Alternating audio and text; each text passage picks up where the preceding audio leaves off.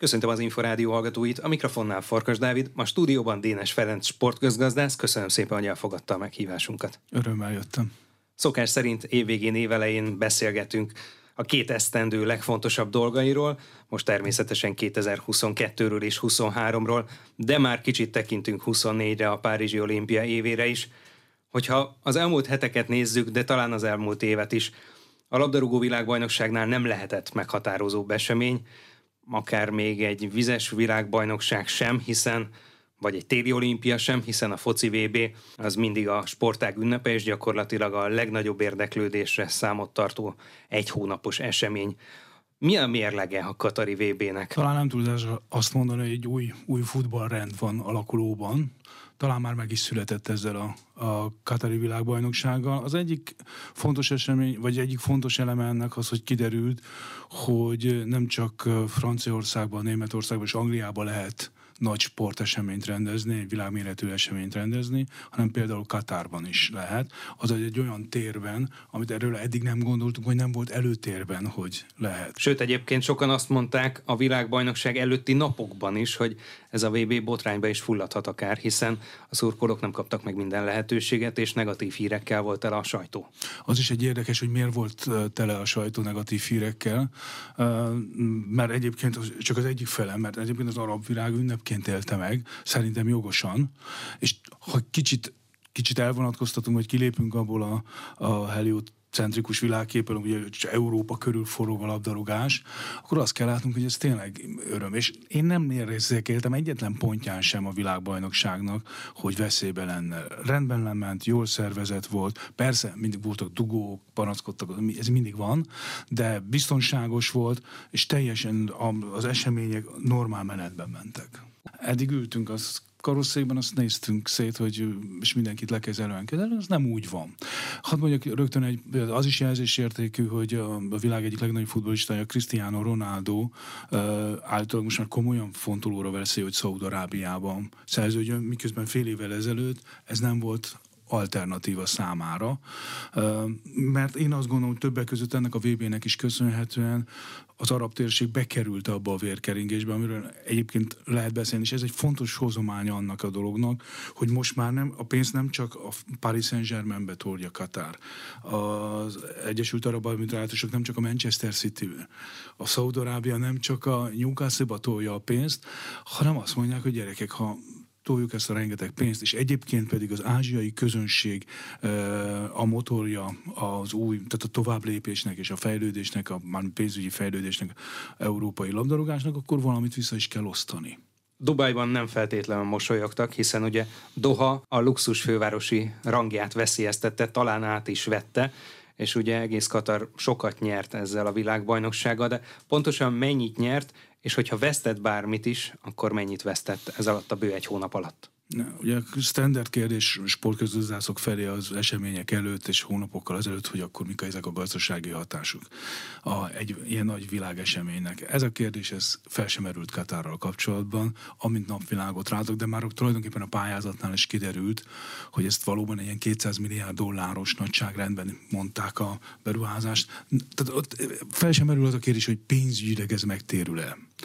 Ugye Andrew Cimbalis, akit itt a, a, a arénába is, vagy a sportgazdasági műsorokban is gyakran szoktunk idézni, mondja azt, hogy az ő számítása is szerint a legjobb esetben másfél, millió, másfél milliárd dollár jöhetett volna vissza, ha a, leg, a legoptimistább forgatókönyv, és ha ezt teszed a 200 milliárd vagy 220 milliárdos kiadások mellé, látod azt a különbséget, amire azt mondja, hogy ez... ez Kevesebb, mint egy százalék. Igen, de nem is ezért rendezték valóban, ahogy a kérdésben is benne volt. Ez egy geopolitikai játék, és ha azt mondom, hogy új világrend, új futballvilágrend van születőben, akkor azt kell látni, és ezt én kifejezetten sajnálom, de ettől még a, ettől még a trendez, hogy a politika nem a pártpolitika, hanem a geopolitika most már közvetlenül jelen van a, a labdarúgásban, és ugyanannak a stratégiai játéknak a része, mint oly sok minden most a világban. Szerencsére ez, ez csak ilyen virtuális háború, ahogy a sportról szokták mondani, nem, itt nem lőnek, de azért az látszik, hogy, hogy azzal, hogy, hogy azt mondom, hogy az arab térségnek ez egy fontos ünnep volt, az európai értékrend és az európai befolyás szemmel láthatólag falakba ütközött, és ez egy érdekes új jelenség. összességében a világfutballnak mekkora reklámja volt ez a mostani VB, akár mondjuk a korábbi világbajnokságokhoz viszonyítva? Szerintem a világbajnoki döntő mindent vitt, és ugye a félvilág, de lehet, hogy az egész, most ebből a szempontból mindegy, Messinek szurkolt, még csak nem is az argentinoknak, hanem a Messinek és a Messi, Messi keresztül az argentinoknak, és hogy ez ilyen happy end lett, ráadásul egy ilyen drámai, kiváló mérkőzéssel, az azt gondolom, hogy mindent elfelejtetett azzal, azzal a rossz környezettel, amit egyébként szerintem részben mesterségesen teremtett a, a, ebből a geopolitikai játékok miatt a, a, a környezet, és kiderült, hogy, hogy, hogy ezt is elfelejtettük, hogy ez télen van, olyannyira, hogy most már azt mond, az, az merül fel, hogy itt valóban a nemzetek válogatottjainak a versenyrendszere, nevezzük ezt világbajnokságnak, de erősen felmerül az, hogy hogy bajnoki rendszerbe, tehát nem kiesési rendszerbe, kuparendszerben, hanem, hanem körmérkőzéses vagy bajnoki rendszerben kerüljön lebonyításra, az most már mindenki számára világosan verseny, tehát versenytermékként jelenik meg a klubfutballal szemben.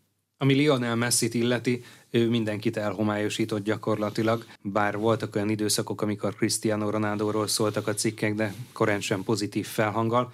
Mindenesetre mennyire igazságos az ön véleménye szerint, akár a csapattársakkal, vagy akár mondjuk a csapattársak menedzsereivel szemben, hogy ennyire messzi volt fókuszban, holott azért más hősei is voltak ennek az argentin csapatnak. Gondolhatunk Emiliano Martinezre, a kapusra, aki gyakorlatilag 8 éven keresztül alig-alig játszhatott, amikor az Arsenal futbalistája volt, állandóan kölcsön adogatták, vagy éppen arra az Ángel Di Mariára, aki gyakorlatilag kispadozott a torna jelentős részében, a döntőben pedig bő egy óra alatt kulcs szereplővé vált, és talán csak azért nem emlékszünk erre annyira tisztán, mert ugye a mérkőzés az aztán több mint 120 percig tartott a tiszta játékidőt tekintve is, és ugye lecserélték. Szerintem ezek a futbolisták tudják, hogy a show businessben vannak. A show businessben pedig a, van a primadonna, tehát ő viszi a, a dolgot, és ha ennyire jól megy, mint amit most ment, és ennyire, ennyire ez volt a nagy sztori, hogy lesz-e világbajnok Messi. Először megpróbálták ugye felépíteni Cristiano, Cristiano Ronaldo, Messi, az ugye Ronaldo-ról kiderült, hogy nem véletlenül ült kispadon a Manchesterben sem. Uh, utána ezt ejtették, mármint most nem, nem, nem, nem, nem hogy félreértse bárki is, nem összeesküvés elméletekről beszélnek. A, a média a teljesen normális működése az, hogy kell egy sztori, el kell adni a, a másnapi lapokat, vagy a kattintásokat, és akkor felépült ez a Messi Mappé párharc, szépen összejött, nagyszerű, és még egyszer mondom, tényleg Hollywoodban írták a döntőnek a, a, a forgatókönyvét, és ebben megint nem azt mondom, hogy ez mesterségesen be volt megrendezve, így szerencsésen volt, jött ki az egész, és ez a dolog messziről szólt. Kész, ennyi, ez, ez, a, ez, ez a véleményem erről valószínűleg a csapattársak is kellőképpen boldogok voltak a világbajnoki aranyéremmel, de mondjuk egy játékos ügynök hogyan gondolkodhat? Azzal, hogy világbajnok valaki már nő az értéke, vagy hogyha van valaki, aki ennyire domináns egy csapatban, mint ahogy a médiában megjelenik az messziről, és gyakorlatilag, ahogy láthatjuk is, bár mondjuk a Barcelonás legjobb éveihez képest talán már a játéka nincs azon a szinten minden játékelemben, Szóval, hogy a többiek menedzsere hogyan gondolkodhat? Vita általán, tehát szerintem mindenkinek nőtt az értéke. Tehát azzal, hogy Argentina világbajnok lett, ezzel az minden játékosnak megnőtt a piaci értéke. Ha ezt Messinek köszönhető, az rendben van, és emellett ez egy ügyes világ, tehát el tudják ezt adni, meg el tudják mesélni, nem mesélni, be tudják mutatni, hogy az ő adott játékosoknak ennek milyen hozzáadott értéke van, de még egyszer mondom, Argentina világbajnoki címe mindenkinek megemelte a dolgot, mindenkinek megemelte az értékét, és azzal, hogy, hogy, hogy Messi miatt az argentin válogatott volt a középpontban, a kommunikációs középpontban, ez mindenkinek jól jött a világ egyik legértékesebb futbalistája, a franciák. Most már világbajnok és világbajnoki ezüstérmese, Kylian Mbappé, ugye mellette még Erling Haaland, aki hasonlóan értékes, vagy például a Transfermarkt statisztikája szerint még egy kicsit a francia előtt is jár, de ők ketten kiemelkednek a mezőnyből, csak éppen Holland nem volt ott a mostani világbajnokságon. Mennyire rendezheti ez át az erőviszonyokat? Kylian Mbappé, a torna gól királya lett, ugye egyik legjobb játékosa, hogyha messzit kivesszük, talán mondjuk a második legjobb a teljes mezőnyben, az ő értéke egy 24 évesen még mennyit növekedhetett? Man, persze a neki és az ügynökének ez egy fontos szempont, de egyébként nekünk már ezek teljesen mindegy, hogy mekkora értéknövekedése van, mert ezek beláthatatlan. Ezek most beszélnek egy milliárd dollárról vagy euróról, már nagyságrend sem érdekes, mert ezek megfog, úgy vagyok vele, mint Wagner úr rejtőjenő hőse, hogy ennyi pénz nincs is a világon, amit játékjogért adnak, és szerintem tényleg nincsen. Ezek ilyen mesterséges számok, de már nem érdekes. Ugye ezért a Real Madrid el akarta vinni a nyáron, és bár lehet, hogy kicsi megorroltak rá, amikor a Párizsban maradásról döntött, azért nem lehet kizárni, hogy a következő években a Madridhoz kerül. Én meggyőződésem, hogy egyszer ott fog játszani, és ez mindig fent van, mindig lebeg ez a, a téma megint azt mondom, hogy megint sztoriként, de egyébként meg ténylegesen tényleg fenn, fenn kell tartani az érdeklődést. Most egy olyan dolgot fogok mondani, amit egészen biztos nem fognak szeretni, nem az a fontos, hogy a sportközgazdány, hogy szeressék. Tulajdonképpen itt egy korszak vége. Tehát ez a Ronaldo-Messi korszak végét is jelentette ez a világbajnokság. A világ számára happy end mert, mert Messi megnyerte a, világ, a világbajnoki címet, de én egy kicsit örülök neki, szurkolóként, és azt gondolom, az üz, futball üzlet számára is jó, hogy egy korszak lezárult. Most már jöjjenek mások. A vége már egy kicsit unalmas volt, hogy állandóan ugyanazok kapják az aranylabdát, ez megfojtotta a futball. Tehát az aranylabda átadás, és erről beszélgettünk már itt az Inforádióban, az, az valami fajta értékítélet, kicsit utat mutat, hogy mi az, amit a, a média, a sportszakértők fontosnak tartanak, és ez valamennyire tereli a nézői érdeklődést is. És most, hogy ennek itt vége, szerintem vége. Lehet, hogy még egyszer-kétszer oda vágják a messzihez az aranylabdát, mert ez már olyan szokás, hogy, hogy kinyerni, persze messze, ez benne van, mint a karácsonykor az ajándékozás, hogy, hogy, de akkor is ennek már vége, ahogy mondta is, már nem ugyanaz a messzit látjuk, a Ronaldóról meg már túl régóta tudjuk, hogy nem ugyanaz a játékos, jöjjenek az újak, kicsit kell, kell, kell a vérfrissítés. Ami miatt szerintem azért a világ ennyire dédelgeti az argentin sztárt, az, az, az a jogossága benne van, hogy Messi nem csak egy golvágó. Tehát azért a Álland az egyértelműen egy golvágó, Mápé is szerintem inkább befejező csatár, tehát tőle labdát elkérni se lehet, csak örökölni. A Messi túl azon, hogy rendkívül gólerős a játék szervezésében és asszisztokban is nagyon erős volt, és ez, ez egy tényleg kicsit komplettebb futballistának tűnik most, mint a két fiatal a Paris Saint-Germainnél minden esetre dörzsölhetik a tenyerüket, állítólag már gyakorlatilag csak alá kell írni az új szerződést Messivel. Mbappé egyelőre ott van, tehát talán a világ jelenlegi három-négy legjobb futbolistája közül kettő biztosan továbbra is ott játszik, és ne vegyük ki Neymart sem, aki ugyan nagyon pehes tornán van túl, hiszen rögtön megsérült az első mérkőzésen, aztán a visszatérésén hiába szerzett szenzációs gólt, a brazilok nem jutottak a legjobb négy közé, azért az ő értéke sem csekély, még hogyha talán nincs is túlságosan sok év a pályafutásában. De mikorra sikerülhet az önvéleménye szerint a Paris Saint-Germainnek, ennek a triónak és a teljes egyébként összevásárolt, de remekül felépített csapatnak az értékét learatni a bajnokok ligájában? Hát nyilván ez kicsit emlékeztet engem a Chelsea-nek a szenvedésére, hogy a Chelsea-nek is hasonló nagy csapata épült még a a korábbi év, évtizedben, és ott is mindent megtettek, és mindig volt egy banánhely, amin elcsúsztak. Egyszer szó szerint ugye Moszkvában, amikor Terinek csak idézővel csak az utolsó 11-es kellett volna berúgni, és elcsúszott. És egyszer csak váratlanul, amikor nem azt mondom, hogy a Chelsea mindig esélyes valamilyen szinten, de nem ők voltak messze a favoritok, egyszer csak hopp, meg volt a talanyérem most is esélyes a Paris Saint-Germain, tehát ebben az idényben is.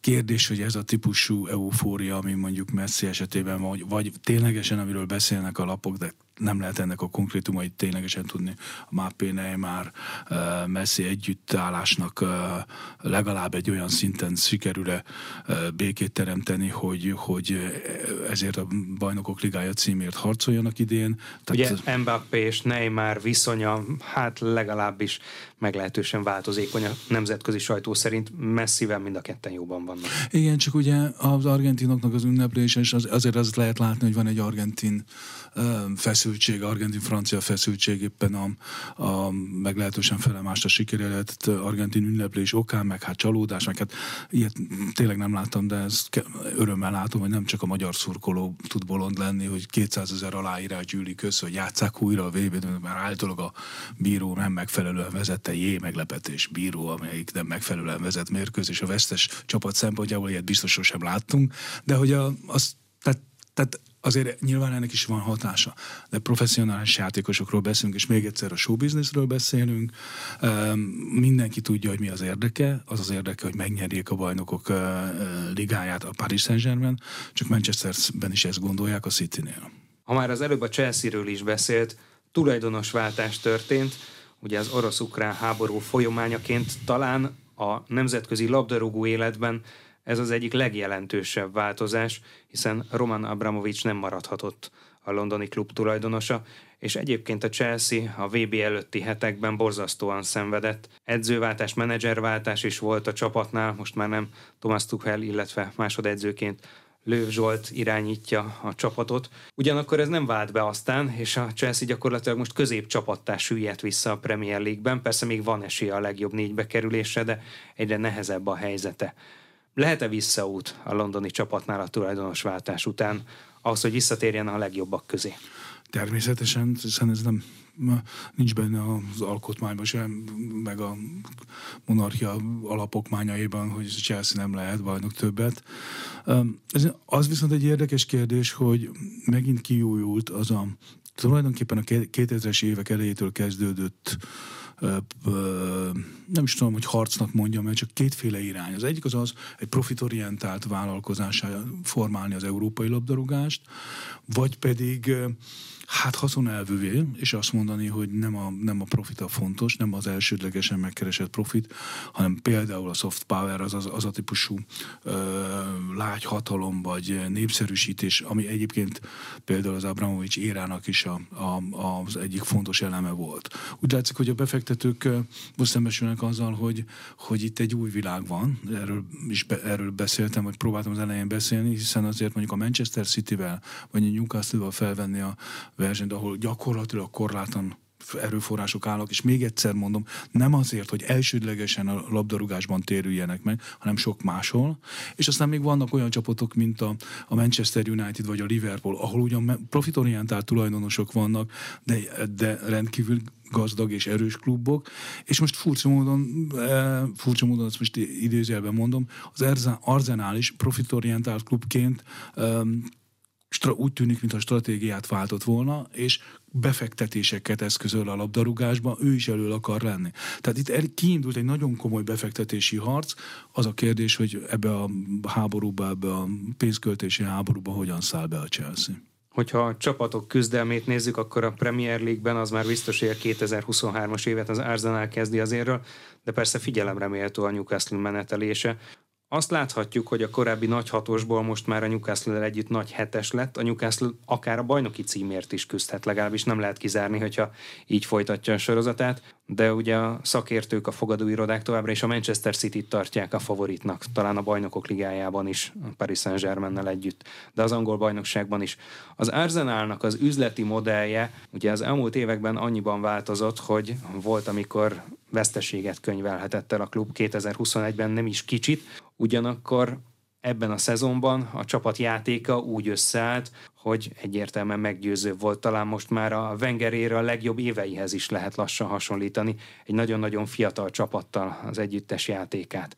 Mennyire lehet most az ideje annak, hogy további befektetés legyen az Arzenálnál? Szerintem erősen számolnak most Londonban, mert ugye az Arzenál volt a klasszikus egyetemi példa arra vonatkozóan, hogy, hogy a profit korlátot szabad győzelmek számának nevezetesen, amikor a legtöbb, a legmagasabb a profit, akkor annál többet nem akarsz győzni. Furcsán hanghozhat ez a mondat, de tudomásul kell venni, hogy a győzelmet vásárolják. Nem a bírókat veszik meg, hanem játékjogokat vásárolnak hozzá. És ugye az Arsenal arra a szintre állt be, hogy ugye mindig odaérni a BL-be, és ott a, tovább jutni a csoportkörből, és ha láttuk 10 éven keresztül, a legjobb 16 között esik ki a csapat azért, mert a legjobb 8 vagy a legjobb 4 közé kerülni már nagyon nagy, tehát egy egészen más befektetési szintet jelentett volna, áldozni kellett volna rá. Tegyük hozzá, hogy sokszor szerencsésen volt a sorsolásról az árzálnak, tehát a Bayern München megkapni az soha nem egy élmény, még akkor sem, hogyha éppen nem a Bayern csapat a legerősebb.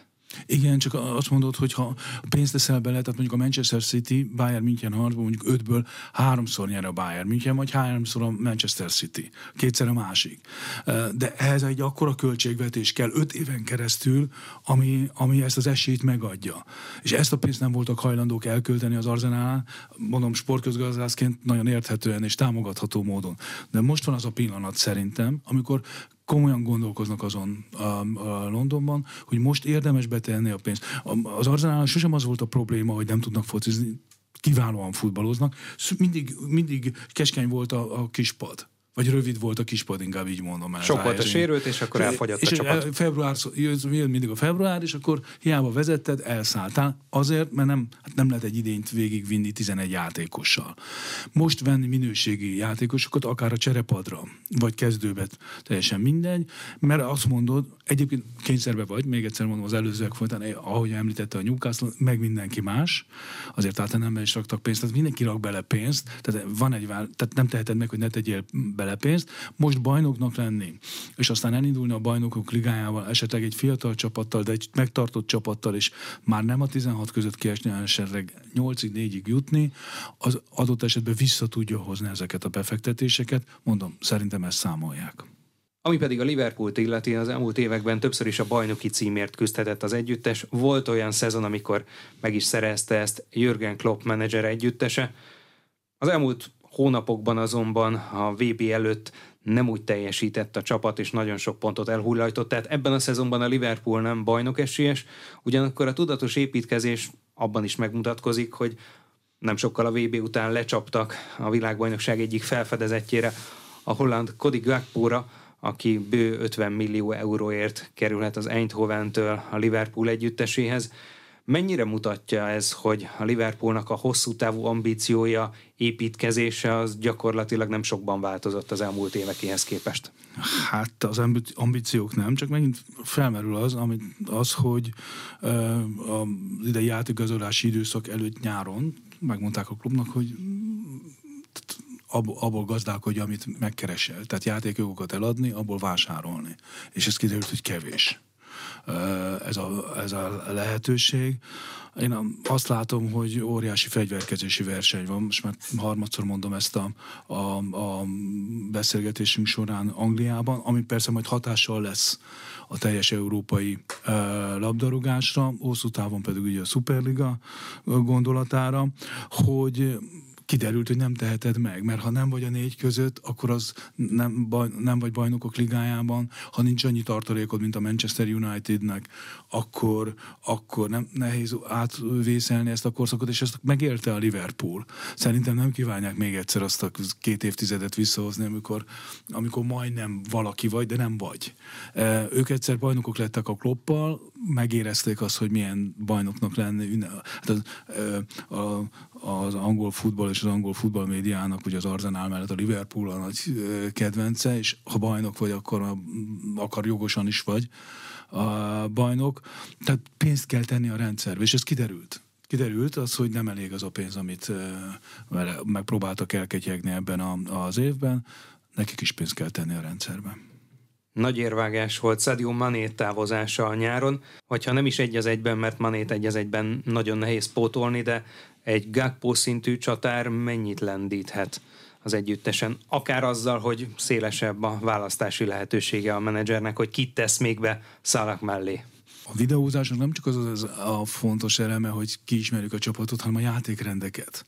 És pont az a lényeg, hogy egyre inkább abban az irányba menjünk, hogy egyik meccsről a másikra, vagy éppen mérkőzés közben tudjál hadrendeket váltani, akár többször, és így, így tudjál versenyelőnyt szerezni a, a pályán. Ennyit még én is értek talán a futballhoz, de ahhoz emberek kellenek. Mert van, van, aki egy játékrendben nagyon jó, van, aki egy másik játékrendben nagyon jó, én azt gondolom, hogy nyilván ehhez vásárolnak játékosokat a, a, a klubok, hogy többfajta hadrendben többfajta a, a választási lehetőséggel legyél kinn a piacon, és adott esetben pillanatról pillanatra tudjál váltani. Mozgalmas éve volt 2022-ben a magyar sportnak. A magyar labdarúgó válogatott a Nemzetek Ligájában, a Ferencváros az Európa Liga őszi csoportkörében remekelt. Mennyire volt benne a pakliban, és mekkora az értéke így utólag most már visszatekintve ezeknek a sikereknek? Szerintem fantasztikus éve volt a magyar labdarúgásnak és ezzel akárki próbál ebben vitatkozni, inkább nevetségesét teszi magát, mint hogy valós érveket mondjon.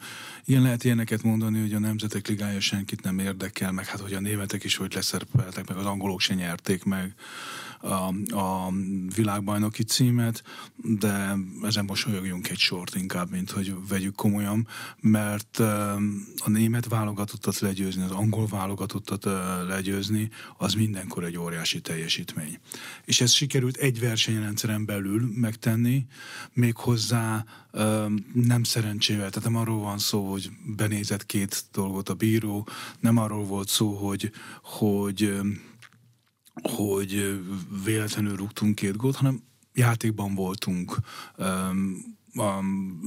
azt meg lehet ítélni, hogy akkor csapatjátékban hogy szerepeltünk, de szemmel láthatólag is ezt az ellenfeleink is elismerték, és megemelték a kalapjukat a magyar válogatott előtt. Ez egy óriási élmény volt a szurkolóknak. Ami a Ferencvárost illeti, egy ilyen Európa Liga szereplésnek mekkora lehet a hozadéka, és mennyire hasonlítható mondjuk a korábbi BL szerepléséhez? Szerintem óriási jelentősége van ennek, és hát ne, ne vicceljünk már, hát a Manchester United és a Barcelona se lehet ez azért, hogy esetleg a Ferencvárossal meg tudjon mérkőzni. Most ez egy furcsa előadása a történetnek, de igaz története a, a, a dolognak, és a, a, a Franstadban megnézik, hogy akkor most akkor ki lesz az ellenfél, mert nem azt mondom, hogy mindegy, de mindegy. Hát az, hogy elvinni egy kupa mérkőzést egy 60 ezeres stadionban, abban a biztos tudatban, hogy telt ház lesz, hát hol voltunk ettől az elmúlt évek, tizedekben, és mindig, amikor erről ezekről beszélgetek, eh, most nem ezen a kocsmai szinten, amikor hőzöng az ember, hanem megpróbál értelmesen erről beszélni, mindig, mindig, mindig ezt mondom, hogy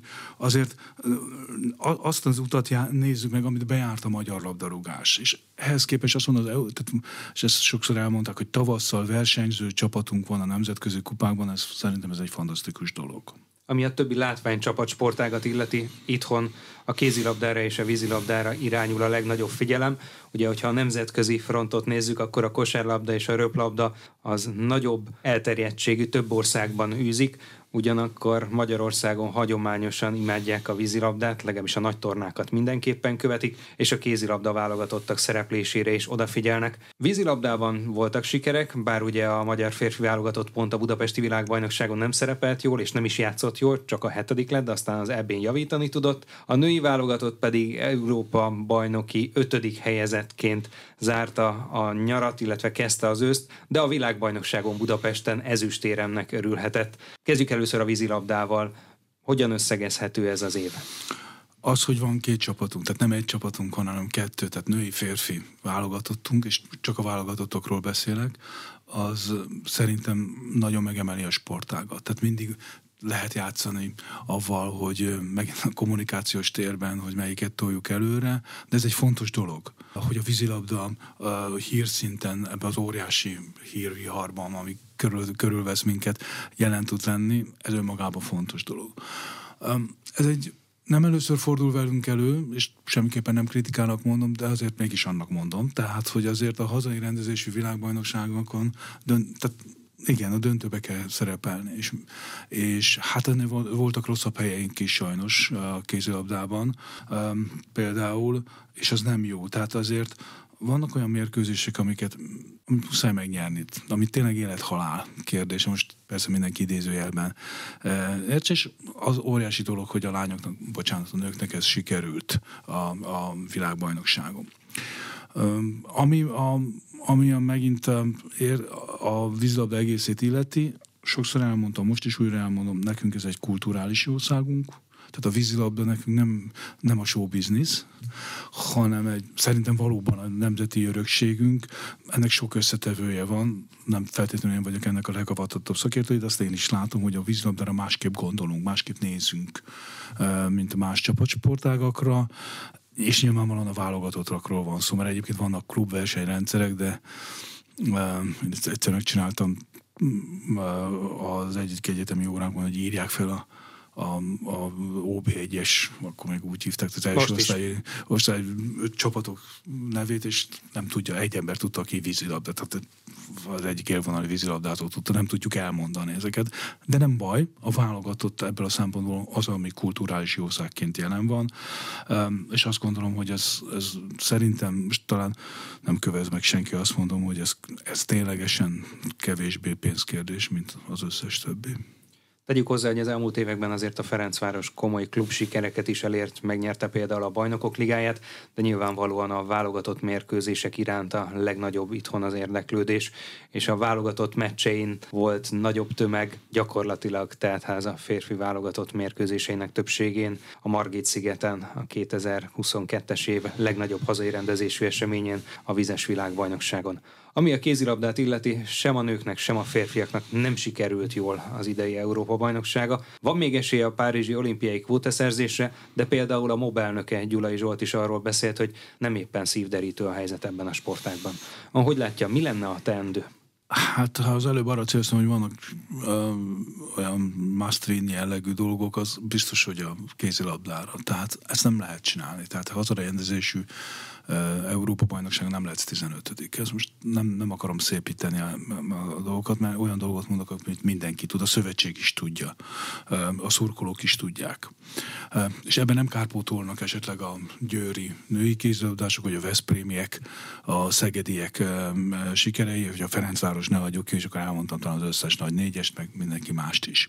A kézilabdában rengeteg erőforrás ment, ugye Tauágon de a, a szponzori ágon is, és eh, ezt valamilyen módon eredményben vissza kell tükrözni a következő években. Tehát én azt gondolom, hogy a szurkolókban van egyfajta hiányérzet a kézilabdával kapcsolatban. Volt, va, volt és van a Győrnek egy nagyszerű korszaka a bajnokok ligája sikerekkel, de a nemzeti válogatott adós szerintem ezzel, ezekkel a sikerekkel, és egyetlen dolgot lehet mondani, hogy szerintem a szövetség vezetősének is ebben ők egész jók, kiválóak pontosan, tudatosítani kell, hogy most válogatott szinten kell bizonyítani a férfiaknak és a nőknek is.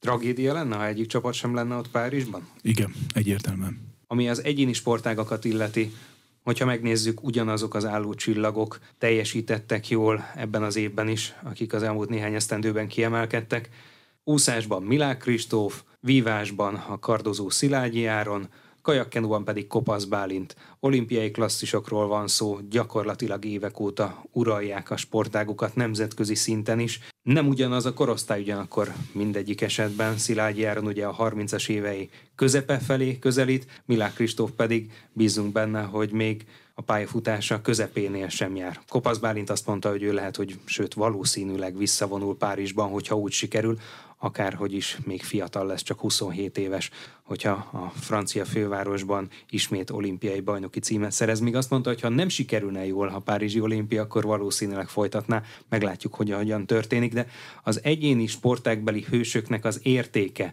meddig juthat el a 2020-as évek Magyarországában. Mennyire lehetnek ők ikonok, és mekkora piaci eredményt generálhatnak egyáltalán, mennyire vonzóak a szponzoroknak? Ahhoz kell egy egyéniség is, tehát, e, tehát az eredmény az az alap. Kell egy egyéniség, amit egyébként Milák Kristóf nagyon jól hoz.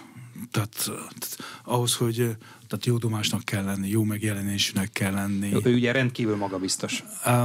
De tényleg, tehát hogy meglátsz, akkor jelenségről van szó. Szilágyi egy másik szereplő, túl azon az fantasztikus eredmény sorozaton, amin van, őt, ha meglátod a képernyőn, egy rendkívül intelligens, komoly ember ként látod, akire figyelsz a szavárososok, ne, meg ne, szembeállítsuk, tehát nem azt mondja, hogy Milák Kristófról nem erről van szó, hogy nem értelmes, vagy nem intelligens, csak Szilágy sokkal inkább ezt, ezt a dolgot uh, hozzam. Tíz év van köztük, azt is tegyük hozzá. Uh, ez lehet, ha remélem, hogy mindegyikünknek van tudatos uh, csapatuk, mint ahogy hosszú Katinkának van csapata, tehát PR csapata, marketing csapata is jól építkeznek, de egy, egy dolgot figyelem, tudnunk kell, ez egy kis ország. tehát kispiacról van szó, és ezen a kispiacon a Ferencváros futballcsapatán kívül a nemzeti válogatott férfi futballcsapat, a vízlabda, és mindazok, akikről beszéltünk, arzunk, nincsen olyan rengeteg, tehát a Kaposvölgyi MGTS szponzorációja, az nem, nem ez a szint. Most a Kaposvölgyi MGT ezt ezúton is üdvözöltetem, de hát nyilván itt MOL-ról beszélünk, OTP-ről beszélünk, tehát nagy vállalatokról beszélünk, akiknek valóságosan érték, tehát ténylegesen annyi szponzori szerződést, akkor a szponzori szerződést tudnak kötni ezekkel az emberekkel, amik, amik jelentős bevételt generálnak. Na most ugyanaz, ugyanarról a 6-8-10 vállalatról beszélünk, akiknél ezek, ezen, ezen a piacon kéne osztozni. A figyelem sem ugyanaz. Tehát egy hiába vagy úszó zseni, hogyha úszásban csak adott pillanatokban tudunk figyelni zárójel hosszú Katinka ezért volt üzletileg is zseniális, mert ő minden világkupában eredményével tudott pénzt csinálni. Itt a csapatsportágak viszik el Magyarországon az üzletet, tehát nagyon nehéz az egyéni sportolóknak csak Magyarországon pénzét tenni ezeket a népszerűségeket.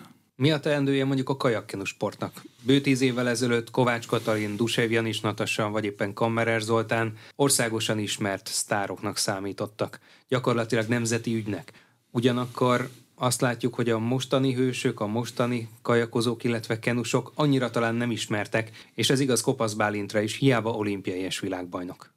Nyilván az ő menedzsmentjük mindent megtesz ezért, és okosabbak nálnak a ezen a területen, csak mondom, ha a futballnak ilyen jól megy, és a futballon van a hangsúly, nagyon nehéz mellettük labdába rúgni, hogy ebben a hülye hasonlattal érjek, mert, mert annyira viszi a futball Magyarországon, vitte mindig is, amióta az eszemet tudom, a, a, a, a híreket, a közvéleményt, hogy abban nagyon-nagyon nehéz uh, odaférni, mert hogy egyébként Kenuban mi mennyire jól vagyunk. A 2022-es év egyik fájó pontja lehetett a magyar sportszeretőknek, a Liu fivérek ügye, ugye ők most már nem szerepelnek a magyar válogatottban, holott még februárban óriási sikereknek örülhettünk. Persze Liu Shaolin Sándor esetében a gyakorlatilag elvett aranyéremnek, vagy a nem megadott aranyéremnek nem örülhettünk, de azért Liu Shaoang koronavírus fertőzése után nem sokkal utazott Pekingbe késve a csapathoz képest, és így is szenzációsan menetelt, egyéni olimpiai bajnok lett, a téli sportágak történetében első magyarként, és gyakorlatilag további komoly eredményeket is hozott az együttes, minden idők legsikeresebb téli olimpiáját zárva magyar szempontból, aztán az év utolsó hetei pedig az ő távozásukról szóltak. Hogyan tekinthető ez, mennyire lehet ennek üzleti ága, és mennyire egyéb szálai? Hadd mondjam először is, hogy én kicsit értetlenül állok. Most mint sport szerető ember ez az egész ügy előtt. Ezek az emberek um, fantasztikus sikereket értek el, és amikor tényleg téli olimpián aranyérmeket szereztek, mindannyian örültünk. Most, hogy ezt hogy lehet pénzét transformálni, ezt most ebből a szempontból egy picit hagyjuk, mindjárt visszatérve rá. Ezek az emberek úgy döntöttek, hogy más országokban, más országokban fognak versenyezni, más ország színeiben fognak versenyezni. Tehát, hogy is mondjam, azt elvenni nem fog, tehát evel nem viszik el, ami jó érzésünket, ami, ami a téli olimpián eltöltött minket, azt a figyelmet, amit rájuk szántunk. Tehát szerintem ebben a helyzetben egy dolgot tehet az ember, azt mondja, azt mondja, hogy menjetek Isten hírével, sok szerencsét a továbbiakban. Ez is történt végül. És szerintem ez a normális befejezésen történt.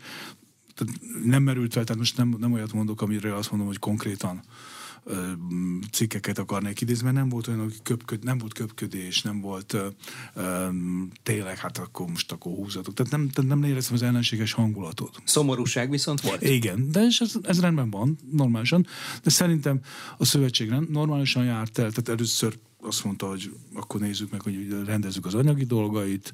Amennyire én tudom, ennek volt egy ilyen típusú költségvetési ága, az tisztázódott, hogy, hogy nem költségvetési uh, probléma, és akkor a szövetség gondolkozott egyet, és azt mondta, menjetek. Szerintem ez egy normális dolog. A Ferencváros is azt mondta, hogy menjetek. Szerintem, szerintem így kell ügyeket intézni. Mondom, olyan emberekről beszélünk, akik ennek az országnak dicsőséget hoztak, és akik örömet okoztak a sport, uh, sportszeretők. Utólag azt mondom, hogy el, elmentek, sajnáljuk a dolgot, de most itt a vége. Itt hagyták az örökségüket, mert azért emellett a, a, a gyors kocsára odafigyeltünk, a téli sportok bekerültek a, a látókörbe, a lányok azóta bronzérmet szereztek, tehát elvileg volt egy olyan típusú tudását, tudástranszfer a, a sportákban, ami értékes tud lenni. Szóval ennek megvannak a hasznai. Hogy üzletileg, hogy hogy ők pénzkeresetből mentek el, hát azon ez rossz alany vagyok, hát sportközgazdasz vagyok, hogy persze, hogy pénzért mentek el, mi másért mentek volna el, mert úgy vérik, valószínűleg úgy matekoznak, hogy többet fognak keresni ha mondjuk kínai színekben versenyeznek, mint ha magyar színekben versenyeznek, és hát tényleg az legyen az első, nem, aki az dobja rájuk az első követ, aki ne így gondolkodna, azt mondja, hogy, egy, hogy egyébként egy jó anyagi ajánlat miatt visszamondok valamit. Azt szeretném tudatosítani a hallgatókban, hogy tudom, ezek mindig ilyen felmerülő morális kérdések a dolgokban, miközben a napjainkban, minden napjainkban mi is így döntünk. Tehát munkavállalóként, ha van egy jó ajánlat, akkor meg, legalábbis megfontoljuk. És ha az ajánlat annyira jó, hogy a szeretett munkahelyünkből kilépve, a komfortzónánkból kilépve váltsunk, azt megtesszük. Miért kérjük ezt számon a sportolóktól? Tegyük hozzá, hogy itt azért egy szakmai érvet is meg kell említeni, tehát amellett, hogy félig kínai, félig magyar mind a két Liu testvér, kínai az edzőjük, Lina, vagy legalábbis a legfontosabb edzőjük, és gyakorlatilag az edzőnőnek nem volt választása, ahogy a szövetség vezetői mondták, visszautasíthatatlan ajánlatot kapott hazájából, őt követték a fivérek. Ami a többi magyar sporttal kapcsolatos témát illeti, 2023-ban fokozódik a Párizsi olimpiai kvalifikáció. Sok sportágban már elkezdődött a kvótaszerzés, bár igazából 2022-ben ez még nem dübörgött. 2023-ban viszont majdnem minden sportágban bőségesen lehet már indulási jogot szerezni Párizsra. A magyar egyéni sportágak egyáltalán összességében az olimpiai sportágak szempontjából mit vár 2023-ban? Hát én atlétikai világbajnokságot várom a legjobban, amit Budapesten rendeznek. Egyrészt nagyon szeretem az atlétikát, óriási élmény, és azért ne felejtsük, tehát azért tényleg olimpia, labdarúgó világbajnokság, Európa bajnokság, de az egyéni sportágok között szerintem ez a legnagyobb verseny, egy atlétikai világbajnokság. Tényleg mi leszünk a világ, Budapest lesz a világ központja. Rendkívül megosztó, vagy megosztó volt a, a világbajnokság, az atlétikai világbajnokság tört, eleddigi története, ugye politikai viták tárgyává ö, vált, ami egyébként megint azt tudom mondani, hogy természetes, tehát sem látok semmi rosszat, de én azt remélem, hogy ugyanúgy, hogy a Katari VB-n, amivel kezdtük a beszélgetést, amikor elkezdődött a verseny, túl tudtuk tenni magunkat rajta, és a döntő után már szinte nem is emlékszünk azokra a negatív felhangokra. Én nagyon remélem, hogy ez lesz a világbajnoksággal, és a magyar atlétikai világbajnoksággal, ahogy végig elkezdődnek a versenyek, én azt várom, hogy egy csodálatos ünnep lesz, és remélhetőleg telt ház lesz. Ugyanakkor nem könnyű komoly eredményt elérni, tehát amíg mondjuk úszásban vagy vízilabdában egy hazai rendezésű világbajnokságnak 17-ben és 22-ben is úgy vághattak neki a magyar szurkolók, hogy biztos fognak jó néhány éremnek örülni. Atlétikában egy-két éremre van maximálisan esély, és még az is megtörténhet, hogy a magyar sportolók különféle helyezéseinek is nagyon kell örülni, és érem nem lesz. Jó, de megint visszatérek, ez a, ez a show business, tehát ez a, ez a show business csúcsa. Tehát azért nagyon fontos, hogy a magyaroknak szurkolunk, és persze az a jó érzés, hogy magyar sportolók legyenek, de még ez az atlétikai világbajnokság nem erről szól, és tegyük hozzá, nem rólunk szólt az elmúlt évtizedekben. Voltak olyanok, amikor voltak futóink, amikor Európa bajnokságon kiemelkedően szerepeltek, van a magyar atlétikai, komoly története van. Egy pillanatra, ha megengedi, nem verem szét a beszélgetést, valaha az atlétika a mindennapok, tehát az iskolák mindennapjainak egy fontos sportága volt, és a szövetség látom is ezen törekvő törekvését a kölyök atlétikai programokkal, hogy ezt visszahozza, és ez egy jó törekvés, de most a, a világban nem, nem a magyarok számítanak favorinak. És ebből a szempontból az fontos dolog, hogy az elvárások is kisebbek. Tehát a közvélemény szerintem nem, az vár, nem azt várja el, aztán majd meglátjuk, hogy aztán utólag megint, mint ahogy tudja, a Ferencvárosnál is, ha a Ferencváros nyer, nem számoljuk hány darab külföldi játékos van benne. Ha kikap, akkor minden, de csak két magyar van benne. Nyilván Halász Bence is úgy vág majd neki ennek a VB-nek, hogy érmet tudjon szerezni. Ugye a magyar atlétikának mélyütés volt a Tokiói olimpia, ahol senki nem került be a legjobbak közé, egy számjegyű helyezést sem ért el, egyetlen egy induló sem, még Halász Bence sem, akinek ő fél évvel korábban volt egy elég súlyos műtétje, és nem tudott már olyan szintre feljönni utána. Most ugyanakkor neki talán lehet esélye a legjobbak közé kerülésre. Mindenesetre augusztus 19-e és 27-e között 9 napon át Budapesten lesz az év talán legfontosabb sportági eseménye. A másik ugye Fukókában, július második felében a vizes világbajnokság, az úszók, vízilabdázók és a többi vizes sportág legjobbjainak küzdelme. Milák Kristófnak gyakorlatilag az lehet a tét, hogy fokozza a formát, és ugye hozza azt az eredménysort, amelyet egyre inkább látunk tőle. Más úszásnemeket is kipróbál, egyre inkább gyakorlatilag azt lehet mondani, hogy most már a csapatot is építi. Nyilván úszásban mondjuk egy csapatverseny soha nem lehet olyan, mint egy csapatsportákban, hiszen egyéni sporták csapatversenye az mégiscsak az egyéni összteljesítményekből adódik össze, de akár Milák Kristóf mennyire építheti eredményesen a következő évben a saját brandjét, hogyha nem csak egyéni számokban, hanem ahogy az Európa bajnokságon láttuk, a váltókban is csúcsra juttatja az együttest. Talán nem haragszik meg Sós Csaba a, egy magánbeszélgetést előhozok, kérdeztem én is Milákról, mint a, mégiscsak e, mi a, mit lát ő ebben, és azt mondta, hogy ha Kristóf nyerni akar, nyerni fog. Tehát nem látszik a nemzetközi mezőnyben olyan ember, aki akár csak megközelíteni is uh, uh, tudja, remélem Csaba jól interpretáltam a mondataidat. Szóval, hogy ilyen sportolónk azért nagyon-nagyon kevés van, és megint meg nem sértve a pétankozónkat, nem a pétankról beszélünk, hanem az úszásról beszélünk, ami tényleg világszerte az egyik legnépszerűbb egyéni sportág. Jó, hogy van ilyen sztárunk, és egyébként felépíthető.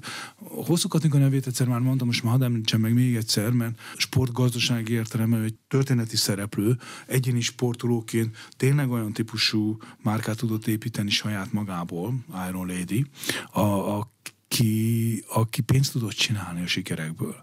Milán Kristóf lehet a következő ilyen ember, aki komoly pénzt tud termelni a, a, abból, hogy ő, ő ennyire sikeres mint szakma, tehát sportközgazdász, én szurkolok neki, mint szurkoló is, mint szurkolói szurkolok neki, mert jó látni egy magyart a, a világ tetején. Le lehet zárni elegánsan hosszú Katinka karrierjét? Háromszoros olimpiai bajnok Rióban volt a csúcson, még 17-ben Budapesten is kiemelkedően szerepelt, aztán 19-ben Guangzhouban is világbajnoki címeket szerzett, ugyanakkor az elmúlt évei nem igazán sikerültek jól. A Tokiói olimpiáról érem nélkül térhetett haza, és a budapesti vb sem állhatott fel a dobogóra. Először, előbb-utóbb minden pályafutásnak vége szakad, és megint azt tudom mondani, hogy kicsit magunkat is, tehát szurkolóként is eh, nevelni kell, tehát ilyenkor mi, nem tudom, hogy magyar sajátosságért, nem biztos, de hogy akkor már elfelejtjük a múltat. Tehát azért Hosszú Katinka rendkívül sok örömet szerzett a magyar sport szerető közvéleménynek. Ez ki is feje, nagy, nagyfokú szeretetben is kifejeződött. Szerintem, ha azt mondjuk, hogy akármit csinál, ez nem a mi dolgunk, a szövetség döntse el, hogy ő indítja-e vagy nem, hogy úszik, nem, ezt ők meg tudják oldani. Ahányszor ő még vízbe ugrik, szerintem méltó arra, hogy mi tiszteljük őt hogy ő már nem lesz 87-szeres olimpiai bajnok mondjuk Párizsban, az meg az élet természetes rendje. Teltház volt a Formula 1-es Magyar Nagydíjon 2022-ben, 23-ra pedig már decemberre elfogytak a vasárnapi futamnapi belépők. Mit üzenhet az, hogy 7 és fél hónappal az esemény előtt már nem lehet jegyet venni az első számú magyarországi automotorsport rendezvényre? Na, csak örömmel, tehát ez, ez, ez a legjobb, ami történhet velünk sportgazdasági szempontból. Tehát az, az, hogy van egy olyan világeseményünk, tehát meg a sporteseményünk, amire már hónapokkal előbb el kell, el kell a jegy, ez csúcs töljünk hátra, velegessük meg a vállunkat. Ez azt jelenti, az a többet is jelent. Ugye ez azt jelenti, hogy tudunk versenyt rendezni, ezt mindig is tudtuk. Jó helyen vagyunk, tehát központi helyen vagyunk, sportturisztikai szempontból. Azt jelenti, hogy a verseny maga jó, tehát mert rossz versenyre ezekkel a feltételekkel sem jött.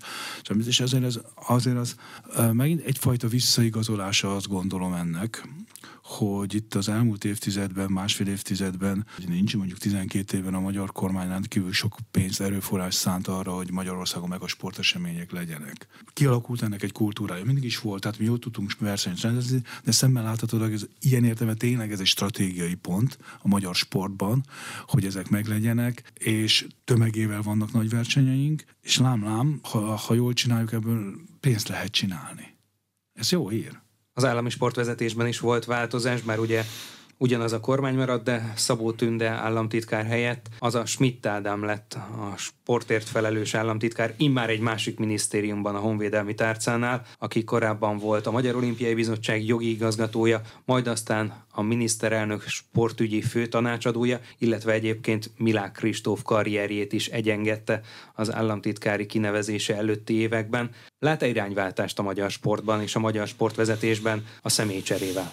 Én stílusváltást látok, ennek megítélése nem az én tisztem, de azt látom, hogy, hogy a közösségi média egy fontos felület lett, tehát a, majdnem, hogy jogforrásá vált a, a Facebook, mert hogy a, a, az államtitkár úr rendkívül sokat szerepel, sőt kifejezetten ösztönzi a, a sport szereplőit, mármint a belső szereplőket, hogy, hogy kövessék ezt a, a dolgot. Ez mindenképpen jelzi azt, hogy és olyan, ez, ez megint lehet, ez egy nyilván kormányzati kérdés, ez meg nem az én tisztem ennek a, a, az értékelése, de ha azt annyiszor mondtam már ezt a show business, tehát azt mondja, hogy az, a közös, tehát az állami sportirányítás is közelít ehhez a forrást, kezelít ezekhez a platformokhoz, és kezeli, az akár jó is tud lenni, de nem ez dönti el. Az fogja eldönteni, hogy mennyire szakszerűen végzik a munkájukat. A sport szereplői azokban a kapcsolatokban, amivel az államigazgatással kapcsolatban kerülnek. Hatékonyan, céltudatosan, racionálisan, ö, időben és szolgáltatás jelleggel találkoznak. Ha ez lesz, ha ez van, akkor jól végzik a munkájukat. Ha nem, akkor pedig hiába a Facebook kampány előbb-utóbb a sport jelezni fogja, hogy ez nem, hogy problémák vannak. Gazdasági szempontból nem olyan szerencsés ez a mostani időszak, mint mondjuk a Covid időszakát leszámítva az elmúlt nagyjából egy évtized többi része. Mennyire okozhat a sportban feszültségeket, hogyha esetleg elfogynak a források, vagy a rezsiárak miatt egyesületek, akár szövetségek is, fontos műhelyek is nehéz helyzetbe kerülnek? Magyarországon a, a sport rendkívül állami erőforrás függő. Tehát itt az állami uh, politikai uh, preferenciák fogják eldönteni, hogy merre tart a magyar sport, mert azt gondolom, hogy a magyar sport részleteiben is egészségen és messze fölül teljesít, mint a valós népességből, állam, a, a piaci méretéből adódna. Tehát magyarán jóval több erőforrás van a sportszervezeteknél és a sporttermelőknél, mint a piac ezt indokolná. Én azt látom a nemzetközi sportban a pandémiában, hogy koncentrálódott a piac, tehát mindig a nagyokra tesznek, tehát a szponzorok a nagyokra tettek, a nagy eseményekre tettek, a nagy márkákra tettek. Elképzelhetőnek tartom, hogyha a magyar, a, a magyar sportkormányzat továbbra is a, a, az eredmény, teljesítmény és eredményközpontú, akkor a kiemelt szereplők kapnak nagyobb figyelmet. Egyébként pedig azt tudom mondani, hogy az elmúlt 12 évben ezt, ezt se felejtjük el, azért egy olyan infrastruktúra épült ki, ami egyébként a szabadidősport számára is jóval nagyobb lehetőségeket biztosít, mint a korábbi évtizedek. Köszönöm szépen a beszélgetést. Önök az elmúlt szűk egy órában Dénes Ferenc sportközgazdászt hallották, most megköszöni figyelmüket a műsorvezető Farkas Dávid.